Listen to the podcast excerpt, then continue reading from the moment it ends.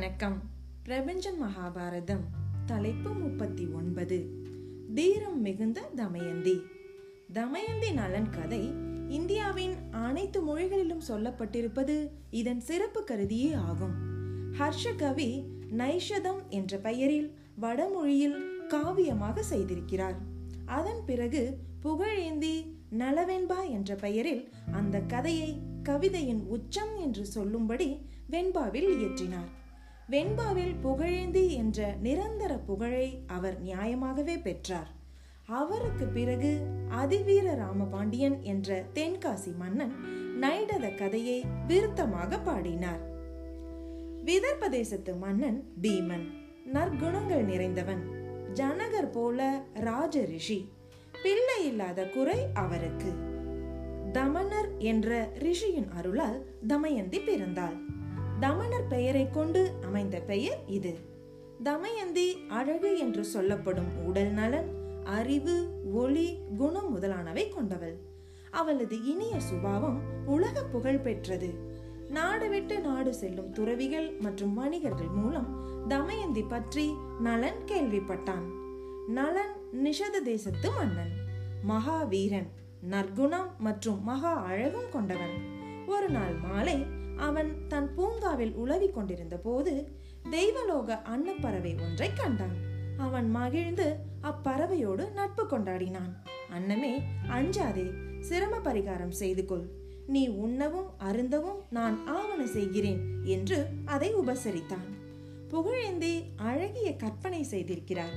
அன்னமே உன் நடையையும் எங்கள் தேசத்து மயில்களாகிய பெண்களின் நடையையும் ஒப்பிட்டு பார்த்து எது அழகியது என்பதை பார்க்கவே உன்னை பிடித்தேன் என்றானாம் நலன். அன்னம் நலனின் அன்பையும் விருந்தோமும் பண்பையும் கண்டு மகிழ்ந்து நலனே உனக்கு நான் ஒரு உபகாரம் செய்ய போகிறேன். உனக்கு தகுந்த மணமகள் விதர்ப்ப தேசத்து இளவரசி தமயந்தியே. அவளிடம் உன் பெருமையை பேசி உன்னை அவளது மனத்தில் விதைக்கிறேன் காதல் பெருகச் செய்கிறேன் என்று சொல்லிவிட்டு பறந்தது அன்னம். நலன் மனத்திலும் தமயந்தி நிறைந்தாள். காதல் வித்து செடியாக அல்ல விருட்சமாக வளர்ந்தது. தமயந்தியை அவன் பார்த்ததும் இல்லை பேசியதும் இல்லை. அவன் தனக்குள் ஒரு அழகை வரைந்து கொண்டான். அதை ஆராதிக்க தொடங்கினான். அங்கே தமயந்தியிடம் அன்னம் பேசிக் கொண்டிருந்தது. நிஷத தேசத்து அரசன் நலன் இருக்கிறானே அவன் சக்கரவர்த்தி என்பது எல்லோருக்கும் தெரியும். ஆனால் அவனது எளிமையை உதவும் பண்பை நட்பு செய்யும் நயத்தை ஒவ்வொரு அசைவிலும் வெளிப்படும் நடன நளினம் பார்க்க கொடுத்து வைத்தவர்கள் மட்டுமே அறிவார்கள். என்னையே எடுத்துக்கொள். கேவலம் நான் ஒரு பறவை. என்னையே நண்பனே என்றானே அவன் என்று. அவ்வளவுதான். நலனை பற்றிய தீ தமயந்தியையும் பற்றியது. அவளது வலை நெகிழ்ந்தது. மேனி பசலை பூண்டது. இதன் அர்த்தம் என்ன என்பதை தந்தை பீமன் அறிவான். உடனே சுயம்வரத்திற்கு ஏற்பாடு செய்தான். சுயம்வர செய்தி கேட்டு நலன் மகிழ்ச்சியுடன் புறப்பட்டான். அதே சமயம் தேவ சபையில் நாரதர் தமயந்தியின் பேரெழிலை வர்ணித்துக் கொண்டிருந்தார். தேவ மாதர்கள் கந்தர்வ கலைப்பெண்கள் யாருமே தமயந்தியின் அழகுக்கு அருகில் கூட வரமாட்டார்கள் என்று ஒரு பெரிய வலையை விரித்தார் நாரதர். நான்கு தேவர்கள் சிக்கினார்கள். இந்திரன் அக்னி வருணன் யமன் ஆகியோரே அந்த நால்வர். நலன் எதிரே போய் நின்றார்கள் அந்த நால்வரும் தம்மினும் ஒளி மிகுந்த மனிதனை பார்க்க அந்த தேவர்கள் வியப்பு கொண்டார்கள். எங்கு செல்கிறாய்? என்று கேட்டார்கள். தமயந்தியின் சுயம்வரத்திற்கு என்றான் நலன். உன்னால் எங்களுக்கு ஒரு உதவி ஆக வேண்டுமே என்று கேட்ட தேவர்களிடம் உதவி என்று யார் கோரினாலும் செய்வது என் பிரதிஜை என்றான் நலன். தேவர்கள் வைத்த கோரிக்கை வித்தியாசமானது. தமயந்தியிடம் சென்று சுயம்வரத்துக்கு தேவர்கள் வந்திருக்கிறார்கள். நால்வரில் ஒருவரை அவள் தேர்ந்தெடுக்கலாம் என்று எங்கள் தூதனாக நீ போய் சொல்லி வா என்றார்கள் அந்த தேவர்கள். நலன் முதலில் தயங்கினான் சங்கடப்பட்டான். எனினும் செய்கிறேன் என்று வாக்கு கொடுத்து விட்டான். செய்வதே தர்மம் என்ற முடிவுக்கு வந்த நலன் தமயந்தியின் முன்னால் போய் நின்று நான் நலன் என்றான். மனதுக்குள் வைத்து போஷித்த காதலன் கண் முன்னால் நிற்கிறான். நாணமும் மகிழ்ச்சியும் கொண்ட அவள் இது சரியில்லையே என்று நினைத்தாளாம். சுயம்வர மண்டபத்தில் சந்திக்க வேண்டியவர் இப்படி தனிமையில் வந்து நிற்பது கௌரவமாக இல்லையே என்று நினைத்தாள். தமயந்தி நான் தேவர்களின் தூதுவன் என்றான் நலன். தேவர்களே உன்னை விரும்பி வந்துள்ளார்கள். நோயும் நொடியும் முதுமையும் மரணமும் விதியாக கொண்ட மனிதரை விடவும் தேவ வாழ்வு உயர்ந்தது. நீ யோசித்து முடிவை எடு என்றான் காதலன். தமயந்தி நகைத்தபடி நான் முன்னமே முடிவெடுத்து விட்டேன் என்றாள். தெளிவும் முடிவெடுத்த பின் அதில் தீவிரமும் எதனாலும் பின் திரும்பி பாராத தீர்க்கமும் கொண்ட திட சிந்தைக்காரி தமயந்தி. சுயம்வர மண்டபத்தில் ஐந்து நலன்கள் அமர்ந்திருந்தார்கள். இந்திரன் அக்னி வருணன் யமன் என்ற இந்த நான்கு தேவர்களும் நளனின் உருவம் எடுத்து என்ன செய்ய போகிறாள் இவள்? என்று நினைத்து அந்த பரீட்சையை அவளுக்கு செய்தார்கள். தமயந்தி சுலபமாக அதில் தேறினாள். கால் தரையில் பாவாமல் இருப்பதும் கண் இமைக்காமல் இருப்பதும் கழுத்தில் இருக்கும் பூமாலை வாடாமல் இருப்பதும் தேவ லட்சணம் என்பதை அந்த புத்திசாலி பெண் அறிவாள். மிக சுலபமாக அந்த பரீட்சையில் வென்று நலனுக்கு மாலையிட்டாள். தேவர்கள் மணமக்களை வாழ்த்தி சென்றார்கள். தேர்ந்தவனுக்கே மாலையிட்ட தமயந்தியின் புத்திசாலித்தனத்தை வியந்தபடி தேவர்கள் தங்கள் உலகம் திரும்பும்போது களி புருஷனாகிய சனி நேரில் வருவதை கவனித்தார்கள். எங்கிருந்து வருகிறீர்கள்? என்று கேட்டான் களி. இவர்களும் சொன்னார்கள் களிக்கு கோபம் ஏற்படுகிறது.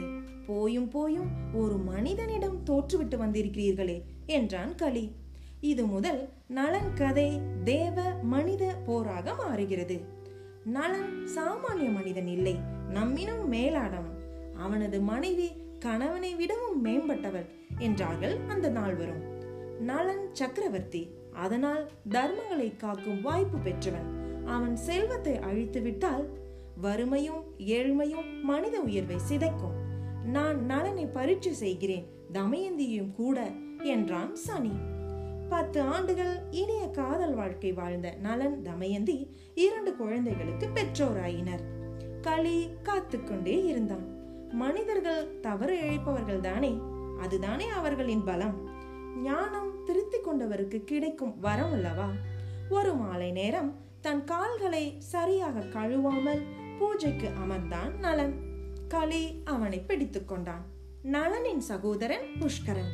புஷ்கரனிடம் களி ஒப்பந்தம் செய்து கொள்கிறான். புஷ்கரன் நலனை சூதாட்டத்துக்கு அழைத்தான். இது தவறு என்றால் தமயந்தி. சூது வேண்டாம் என்றால் அவள். மனைவியின் அறிவை எந்த கணவன் மதிக்கிறான்? புஷ்கரனின் சூது கைகளில் சனி புகுந்து கொண்டான். நலன் தோற்றான். நாடு நகரம் செல்வம் அதிகாரம் அனைத்தையும் தன் மேல் வஸ்திரத்தையும் வைத்து இழந்தான். வெறும் இடுப்பு வேட்டியோடு நாட்டை விட்டு வெளியேறினான். தமயந்தி அவனை தொடர்ந்து நடந்தாள். மூன்று நாட்கள் அவர்கள் காட்டுக்குள் அலைந்தார்கள். பசியும் தாகமும் உறக்கமின்மையும் அவர்களை வாட்டியது. நலனுக்கோ தமயந்திக்கோ உதவுபவர்களை கொலை தண்டனைக்கு உள்ளாவார்கள் என்று முரசு அறைந்தான் புஷ்கரன். சகோதரனும் நண்பர்களும் நலனை கைவிட்டார்கள். மூன்றாம் இரவு ஒரு பாழடைந்த கட்டடத்தில் காட்டில் அவர்கள் வந்து அமர்ந்தார்கள். பசி தாகம் மற்றும் களைப்பால் தின்னப்பட்ட மன்னனது மகளை அரசியை வருத்தத்துடன் பார்த்தான் நலன். தமயந்தி இந்த வழியாக சென்றால் விதர்ப்ப தேசம் வரும் என்றான். அதாவது தந்தை வீட்டுக்கு செல்லலாமே என்றான். நலா நான் எந்த வழியாக செல்வது என்பதை முன்னமே தேர்ந்தெடுத்து விட்டேன் ஒரு மனிதனுக்கு நேரும் இழப்புகளில் பெரிய இழப்பு அவனது துணை இழப்புதான். எதுவும் இல்லாமல் நீ மட்டுமே உன்னுடன் இருக்கையில் நான் என் சௌகரியம் கருதி தந்தை நாட்டுக்கு செல்வது என்ன நியாயம்? எனக்கென்று ஒரு மனமும் அந்த மனத்தில் சில முடிவுகளும் உள்ளன. அதை நீ மாற்ற முயற்சி செய்யாதே என்றாள் தமயந்தி. நலன் முன் ஒரு பறவை வந்து அமர்ந்தது. அதை பிடிக்க தன் இடுப்பு வேட்டியை அவிழ்த்து அதன் மேல் போர்த்தினான். பறவை என்ற உருவில் வந்த சனி வேட்டியோடு பறந்தான். அம்மனத்திலும் அவமானத்திலும் கூசி போனான் நலன். அவன் இரண்டு பாகங்களை கொண்ட மனிதனானான். ஒரு பகுதி மனைவியை நேசித்தது மற்றொரு பகுதி அவளை புறக்கணிக்க சொன்னது. தமயந்தி உறங்கிக் கொண்டிருந்தாள். உறக்கம் என்பதல்ல அது மயக்கம். நலன் அவள் ஆடையில் பாதியை கிழித்து அதை அணிந்து கொண்டு புறப்பட்டு விட்டான். காதலியை காரருளில் கானகத்தே கைவிட்ட பாதகன் என்று தன்னைத்தானே நொந்து கொண்டான் நலன் என்கிறார் புகழேந்தி. உண்மையில் தமயந்தியின் துயரம் இப்போதுதான் தொடங்கியது. கணவனை காணாமல் காட்டில் இருட்டில் அலைந்து திரிந்தாள் அழுதாள் அரற்றினாள். வாழ்நாள் முழுக்க உன்னை பிரியேன் பிரிந்தால் உயிர் தரியேன் என்றீரே இப்போது என்னை புறக்கணிக்க நான் செய்த குற்றம்தான் என்ன? என்று அரற்றினாள். சில நாட்கள் சென்ற பிறகு ஒரு மலைப்பாம்பு அவளை கவ்வியது. அவளை ஒரு வேடன் காப்பாற்றினான். காப்பாற்றியதற்கு கூலியாக அவளையே கேட்டான் அவன். தப்பித்து ஒரு வணிகர் மற்றும் அந்தனர் கூட்டத்துடன் சேதி நகரம் சென்று சேர்ந்தாள் தமயந்தி. ஒற்றை ஆடையுடன் அழுக்கும் அவலமும் கொண்ட தமயந்தி தெருவில் நடந்து சென்ற போது பைத்திய பிச்சைக்காரி என்று நினைத்து அவள் மேல் கல் எறிந்து பின்தொடர்ந்தார்கள் சிறுவர்கள். கூசிப்போன போன தமயந்தி அழுது கொண்டு தெருவில் ஓடினாள். சேதி நாட்டு அரசி மாளிகையில் நின்றவள் தமயந்தியை பார்த்து அவளது நிலைமைக்கு இறங்கி அவளை தன்னிடம் அழைத்து வரச் சொல்லி சேடியை அனுப்பினாள். சேடியுடன் வந்த தமயந்தி தன் அவல கதையை நலனின் பெயரை சொல்லாமல் மாற்றி சொன்னாள். கணவனை தேடுவது தன் பொறுப்பு என்று அடைக்கலம் கொடுத்த அரசி தன் அரண்மனையில் வைத்துக் கொண்டாள் தமயந்தியை. தமயந்தி அவளிடம் நான் தங்களுக்கு சேவகம் செய்வேன் ஆனால் எச்சல் உணவை சாப்பிட மாட்டேன். ஆண்களுடன் பேச மாட்டேன். என் கணவனை தேட அந்தணர்களை நான் நியமித்துக் கொள்கிறேன் என்று வேண்டிய நிபந்தனையை சேதி நாட்டு அரசி ஏற்றாள். தமயந்தி எட்டு திக்குகளுக்கும் நலனை தேட ஆட்களை அனுப்பினாள். நலன் கார்கோடகன் என்ற பாம்பால் தீண்ட பெற்று தன் அழகு உருவை இழந்தான். அயோத்திக்கு சென்று மன்னன் ருதுவர்ணன் என்பவனிடம் குதிரை பாகனாகவும் சமையல்காரனாகவும் பணியில் அமர்ந்தான். தமயந்தியின் தந்தை பீமன் மகளையும் மருமகனையும் தேடும் முயற்சிகளை மேற்கொண்டிருந்தான். அப்படி அனுப்பப்பட்ட சுதேவன் என்பவன் தமயந்தியை கண்டுபிடித்தான். அவள் விதர்ப்ப அரசனின் மகள் என்ற உண்மை வெளிப்பட்டது. சேதி நாட்டு அரசி தமயந்தியை விதர்ப்ப தேசத்துக்கு அனுப்பி வைத்தாள். தன் நாடு அடைந்த பிறகும் நலனை தேடும் முயற்சியை கைவிடவில்லை தமயந்தி. பல நாடுகளுக்கும் சென்று கூட்டம் இருக்கும் இடங்களிலெல்லாம் காதலியை காரிருளில் கானகத்தில் ஒற்றை ஆடையுடன் கைவிட்டு வந்த காதலன் யார்? அவள் அவனை தேடிக் கொண்டிருக்கிறாள் என்று அந்தணர்களை சொல்லும்படி சொன்னாள். யார் பதில் சொல்கிறார்களோ அவர்களை கண்டு கொண்டு வர சொல்லி அனுப்பினாள். பர்ணாதன் என்ற அந்தணன் நலனை கண்டுபிடித்தான். நலன் அயோத்தியில் இருக்கும் சங்கதியை தமயந்தி அறிய நேர்ந்தது. நலனை எப்படி விதர்ப்ப தேசத்துக்கு வரவழைப்பது? அவன் இப்போது சுதந்திரமானவன் இல்லையே. குதிரை பாகன் அவன். மன்னன் ருதுவர்ணனின் சேவகன். ருதுவர்ணனை வரவழைக்கும் அந்த உபாயத்தை தமயந்தி கண்டுபிடித்தாள் து- ருதுவர்ணன் வந்தால் பாகனும் வரத்தானே வேண்டும். கணவன் கைவிட்ட பின் அவனை தேடும் முயற்சியில் தோற்ற பின் தமயந்திக்கு இரண்டாம் சுயம்வரம் நிகழ இருக்கிறது. அதுவும் மறுநாள் சூரிய உதயத்தின் போதே. உடனே புறப்படும்படி ருதுவர்ணன் காதுக்கு செய்தி சென்றது. சுயம்வரத்தில் கலந்து கொள்ள மன்னர்கள் எப்போதுமே தயாராக இருந்தார்கள். வேறு முக்கிய வேலையும் அவர்களுக்கும் இல்லைதானே? ருதுவர்ணன் புறப்பட்டான். ஒரு பகலுக்குள் நூறு காத தூரம் உள்ள விதர்ப தேசத்துக்கு கொண்டு சேர்க்க என்னால் முடியும் என்றான் நலன். நான் அஸ்வசாஸ்திரம் கற்றவன் என்றும் சொன்னான். ரதத்தை எடுத்தான் நலன். அது ஓடவில்லை பறந்தது. வழியில் ருதுவர்ணன் ஓர் இடத்தில் ரதத்தை நிறுத்தச் சொல்லி அருகில் இருந்த மரத்தில் எத்தனை கிளைகள் எத்தனை பழங்கள் எத்தனை இலைகள் என்று ஒரு கணக்கை சொன்னான். வியந்து போன நலன் அந்த வித்தையை தனக்கும் கற்றுக் கொடுக்கும்படி சொன்னான். மன்னன் அஸ்வசாஸ்திரத்தை நலனிடம் இருந்து கற்றுக்கொண்டு பதிலுக்கு தனது கலையை அவனுக்கு உபதேசித்தான். இந்த வித்தையின் மூலம் சூதுக்காய்களில் பிறர் சூது புக முடியாது. நலன் ஒரு சூதாடி என்றும் அறியப்பட்டவன். புதிய கலையை கற்ற பிறகு நலனிடம் இருந்த சனி அவனை விட்டு அகன்றான். சனி என்பது புத்தி மாறாட்டம். நல்லதை விட்டு தீயதின் பக்கம் சிந்திப்பதும் தவறாக முடிவு செய்தலும் தவறை அமல்படுத்துவதும் சனி. களி என்பது துன்பம். மனிதன் புதிதாக கலையை கல்வியை ஞானத்தை பெறும்போது களி அகலும் என்பது சாத்திரம்.